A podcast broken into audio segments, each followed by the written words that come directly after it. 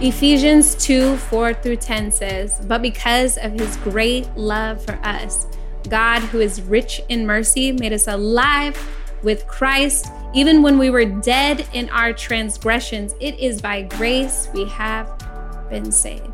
And God raised us up with Christ and seated us with him in the heavenly realms with Christ Jesus, in order so that for the coming ages he might show the incomparable riches of his grace, expressed through his kindness towards us in Christ Jesus. It is by grace you have been saved through faith, not of your own works. It is a gift of God so that no one can boast. For we are God's workmanship, we are God's masterpiece, we are God's poem, created in Christ Jesus to do the good works God prepared in advance for us to do. Hey guys, Jen just uh, quoted from Ephesians chapter 2, which she had memorized. Uh, and that passage in particular has been um, just really comforting my soul, and hopefully it did for you. And we're actually going to be circling back the, to that at the end of my message. Uh, but wanted just to take a moment and welcome you here. Whether you're in your living room, I'm in mine. Uh, whether you are a follower of Jesus, whether you're a skeptic, whether you're curious, wherever you are on your journey, my hope is over the next few minutes that the hope and the story that we have of Jesus' resurrection would grab your heart in a way that it never has before. And so I want us to focus and open up with this one word that we're going to be focusing on uh, for the rest of our time here. And that word is behold. It's not a word that we use oftentimes uh, in our language, but behold, or idou in the Greek, is this word where uh, the author, as they're writing, if they wanted you to just stop and pay attention, they would insert this word. And this word is inserted three different times in Luke chapter 24, we're going to be reading. And it always just, it kind of grabs everything that's going on in the story and says, now pay attention to this. Um, I love how Priscilla Shirer says it. It says, the truth of beholding is that our eyes can be open to the activity of God in the midst of other circumstances. Amen. That's my prayer today on this Easter Sunday is that in all the circumstances that are going on, that we would have a behold moment, that our eyes would be open to the activity of God in the midst of everything that's going on around us.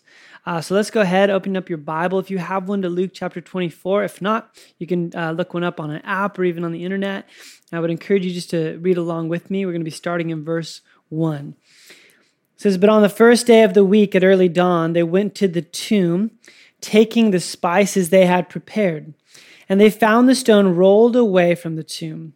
When they went in and they did not find the body of the Lord Jesus, while they were perplexed about this, behold, two men stood by them in dazzling apparel, and as they were frightened and bowed their faces to the ground, the men said to them, Why do you seek the living among the dead? He is not here, but he has risen. Now, I love that word that it gives right there. They were perplexed. Now, think about this. Uh, their rabbi, their, their master, they were following around for years, had just been executed and crucified three days earlier. And they show up. It is now after the Sabbath, and they have spices prepared for burial. And they get there, and the person their entire life has revolved around is gone. Perplexed, I think, is an understatement. Uh, but I think it's a word that we can all identify right now that there's a perplexity in our own minds and our own souls. And it's within their perplexity that the author says behold look something's about to happen. Two angels appear and they say why are you looking for jesus here? He has risen and so, as we uh, get ready to dive in today, three things I wanted you to be aware of, three themes that we're going to be hitting today. Number one, is to behold the resurrected king, that the resurrected king would grab our attention in this time. Secondly, that we behold the richness of God's grace. And lastly, that we would behold the renewal of life.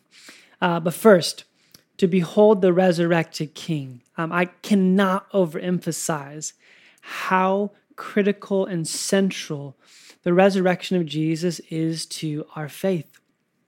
Everything stands upon it. Um, if my friends who uh, have yet to believe in Jesus or who are skeptics often will come to me with questions. And I always love to begin at the resurrection because Paul in 1 Corinthians 15 says, If Jesus never raised from the dead, then our preaching, our faith is useless.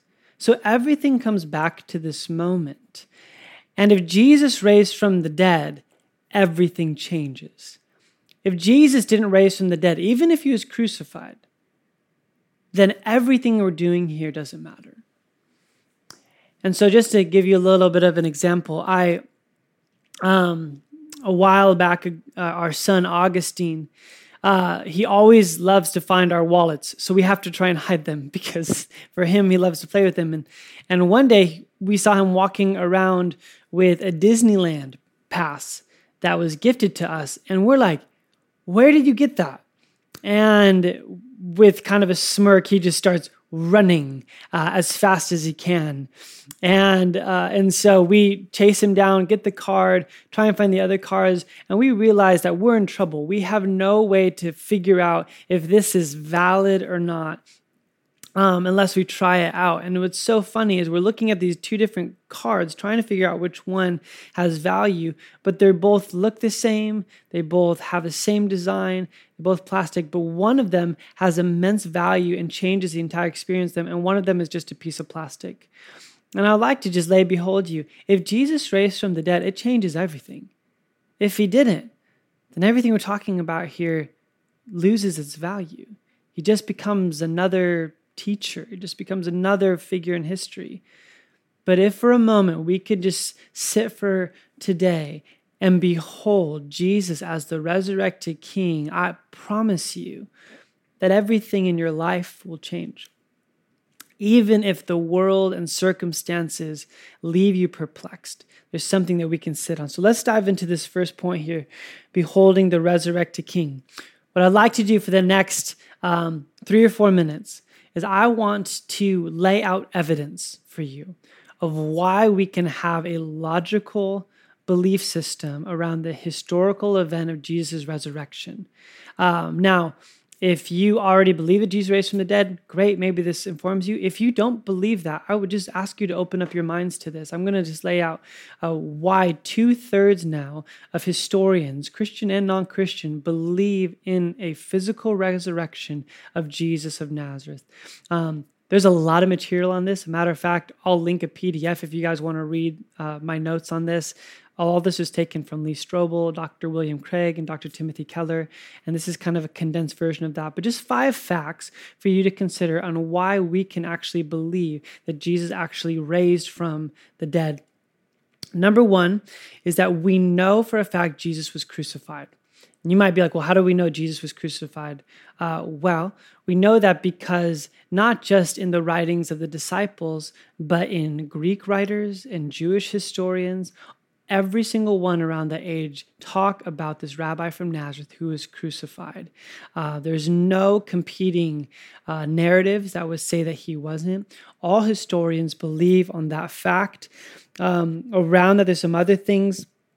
Uh, the eyewitness accounts that are there, uh, the humbling nature of the disciples they don't portray them as heroes or even brave but as cowards. And so all of the evidence leads to that we know jesus christ was crucified. It's fact number one. Number two we know as a fact that jesus was buried in the tomb of joseph of arimathea. Joseph of arimathea the, the, reason we know this for fact is because we have a record say, stating that he was in fact a member of the jewish council now, because there is this historical documentation, we know exactly where Jesus was buried. If they were trying to make up a fictitious story, they would have made up a fictitious character, not someone who they could go and talk to him and to his family. Um, so we know exactly where that he died, where he was buried. Uh, number three, we know that on the Sunday following the crucifixion, Jesus' tomb was found empty by a group of his women followers. Now, how do we know this is a fact? Well, We know this is a fact because we have evidence that the Roman government tried to create other stories of why his body was missing, therefore proving that we know his body was gone. We know his body was gone that Sunday morning. It was no longer in the tomb. Secondly, uh, the way that this, the gospel writers tell this story, if they were telling a lie, they would have done a much better job. For instance, women were the first people who discovered that the tomb was empty. The reason this is a big deal is that women's testimonies didn't hold up in court. So, if they were trying to establish a lie or a myth, then they would have done a better job uh, laying out some sort of lie. But because of the nature of the story, the witnesses that were in play, the other writings around the, the kind of the Roman events of that day, we know that that tomb was empty on that, on that morning. Fourth fact is this on multiple occasions and under various circumstances, different individuals and groups of people experienced appearances of Jesus alive from the dead.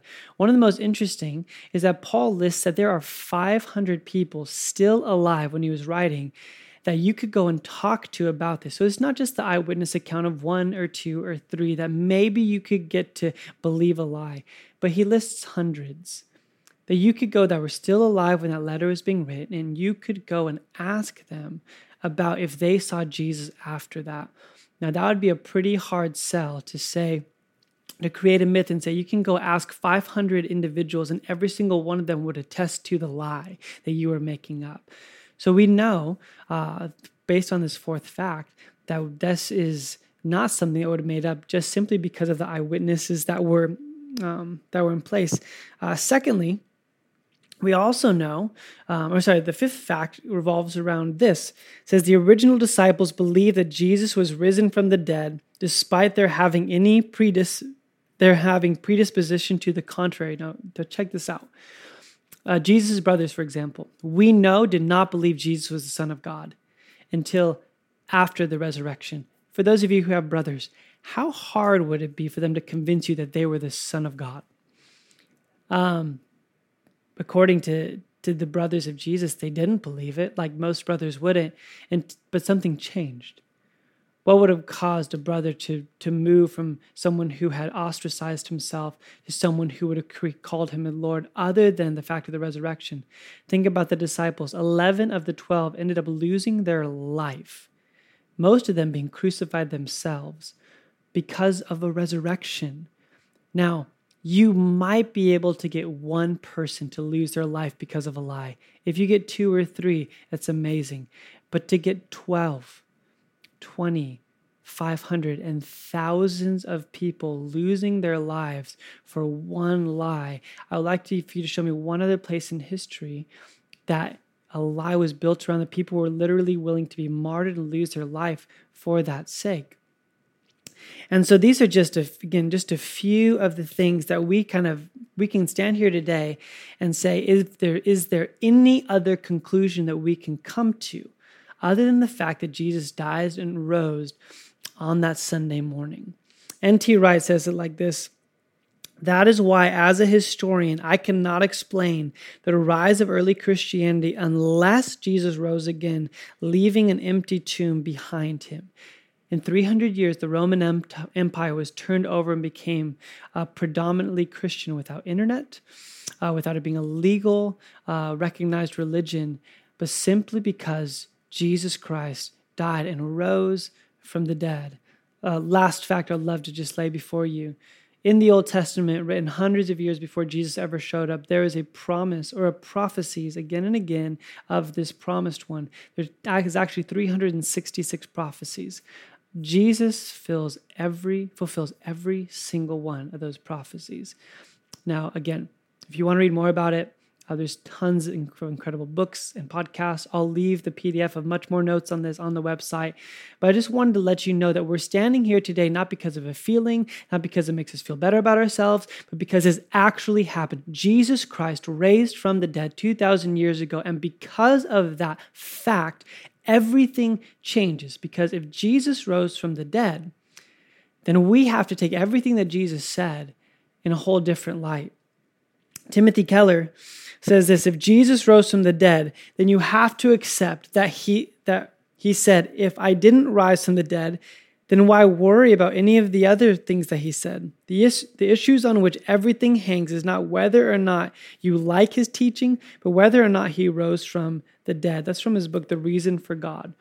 That if Jesus, in fact, rose from the dead, then everything that he's done, his entire life and ministry, we now have to come to in a completely different light. And my hope is at the end of this video, if you haven't already, that we would have a behold moment, that we'd have a recognition that Jesus demands not only our consideration, but ultimately our worship, ultimately our life.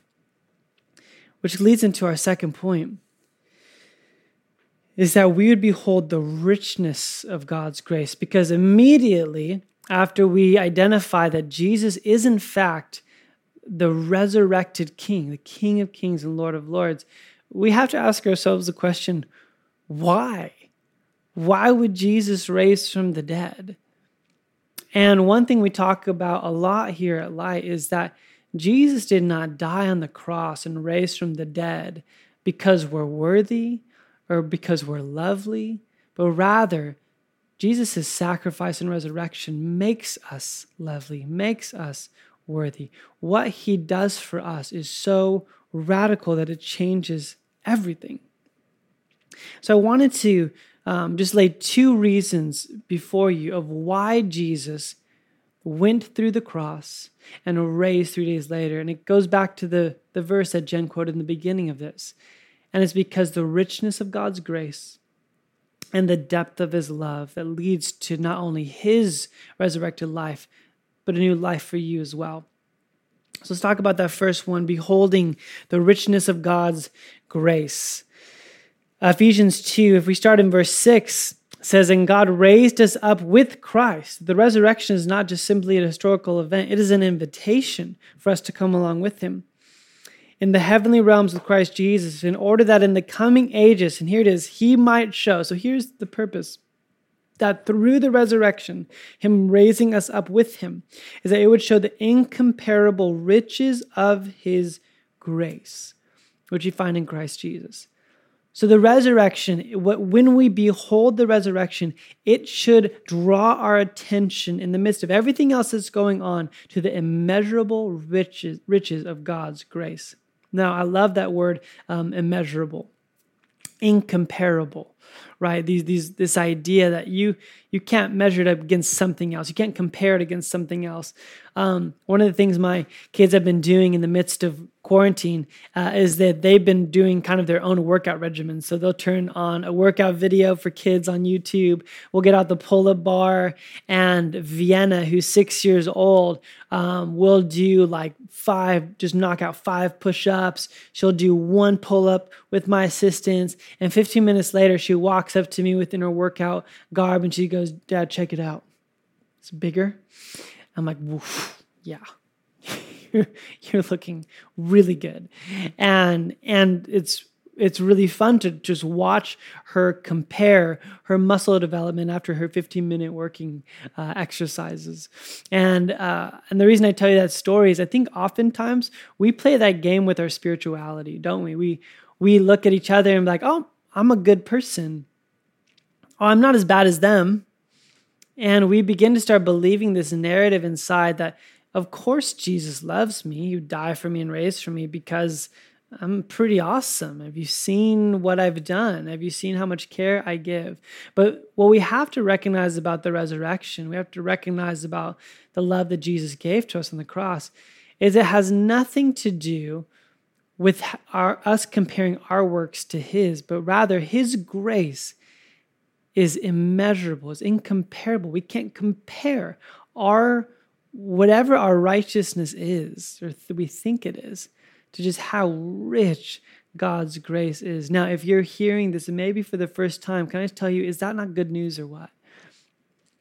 And sometimes we like to think that, man, I, I'd like to have control over my own sense of feeling worthy or not. But if we're all honest with ourselves, that'll always leave us feeling like we're not good enough. I don't know about you, but in quarantine, as I'm around my family in close quarters all the time, what do I find in myself? Selfishness, irritability, pride. Now, I can go and play the game where I try and find someone worse than me. But if I'm honest with myself, even in my own home, I have a problem. I'm desperately in, need of grace. I'm desperately in need of someone to come and move me from my own tomb into life, from my own darkness into light, from my own lack of righteousness into his righteousness. Which leads us to our third and final point as you're watching this is that we would behold the renewal of life. Um, going back to this verse in Ephesians, it opens up in verse 4 with these words But because of his great love for us, God, who's rich in mercy, made us alive with Christ, even when we are dead in our transgressions. It's great. By grace you have been saved and so I just wanted to focus on that. It is because of his great love for us that he has made us alive with Christ. It's important for us to recognize that the end goal of the resurrection was not for us just to simply stand in awe, which it demands that, but it was for you to not stay in your current state of brokenness, of discouragement, of darkness, of unrighteousness. The resurrection is not only a story of an event, it's ultimately an invitation. By his great love for us. It's the richness of His grace and it's the depth of His love that is radically coming after you today. And, and maybe, again, maybe you're sitting and watching this in your living room or you're hearing this on your run right now. And God, right now, is trying to break through the media and a website and He's trying to speak directly to your heart and say, Do you understand the richness of my grace and the depth of my love that I went to such extremes that I would become a human being, leave the rights of my heavenly throne, live a perfect life, die a, a, a death he should have never died and was executed on your behalf so that you could receive life that the resurrection that he experienced is now extended to you. And the invitation today is simply not that you would work harder, is not that you have to sign up for something, it's not that somehow you have to change everything, although this can change everything. It's simply you accepting this gift. And that's all that grace means, is literally the word charis in Greek is just gift. It's receiving that. And if, if that sounds too good to be true, I just want to let you know it's not too good to be true because it wasn't good for Jesus. It cost him something. That gift did not come free, but is now extended freely towards you. You have an opportunity today to accept it. And, and, no, you're not accepting a good feeling. You're not accepting some ambiguous, ethereal idea of God. You are accepting the good news and the invitation of Jesus Christ, the risen King, who is seated on the throne in the right hand of his Father, reaching his hand out to you, say, Let me pull you from death to life. And my hope today is on this Easter Sunday is that you would extend your hand back. No matter where you are, you don't have to clean yourself up. You don't have to wait to go back to church someday. Right now, wherever you are listening to this, you can say, Thank you. Lord, that it is by grace that I can stand here and receive the wholeness and the gift that you're extending my way. So, why don't I do this? I'm going to go ahead and pray. But I would encourage you to pray along with me. Bow your heads if you want, unless you're driving, not a good idea. But if you're watching this, uh, pray along with me. Let's let's give our heart over to that. And if you're a follower of Jesus, this story should never get old. This again is the epicenter of our faith. So let's pray together.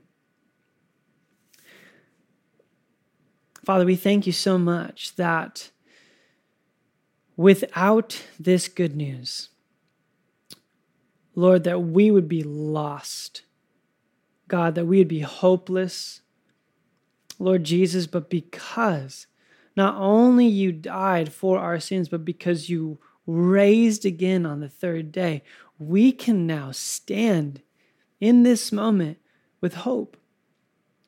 So, Lord, whether this is our first time or whether coming back to you right now, we just want to say yes to this gift.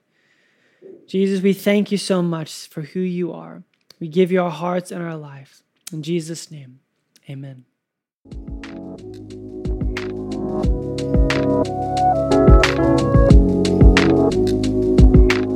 Thanks for joining us here on the Light San Diego podcast. This sermon was recorded in Encinitas, California. For more information, please visit us at lightsandiego.com.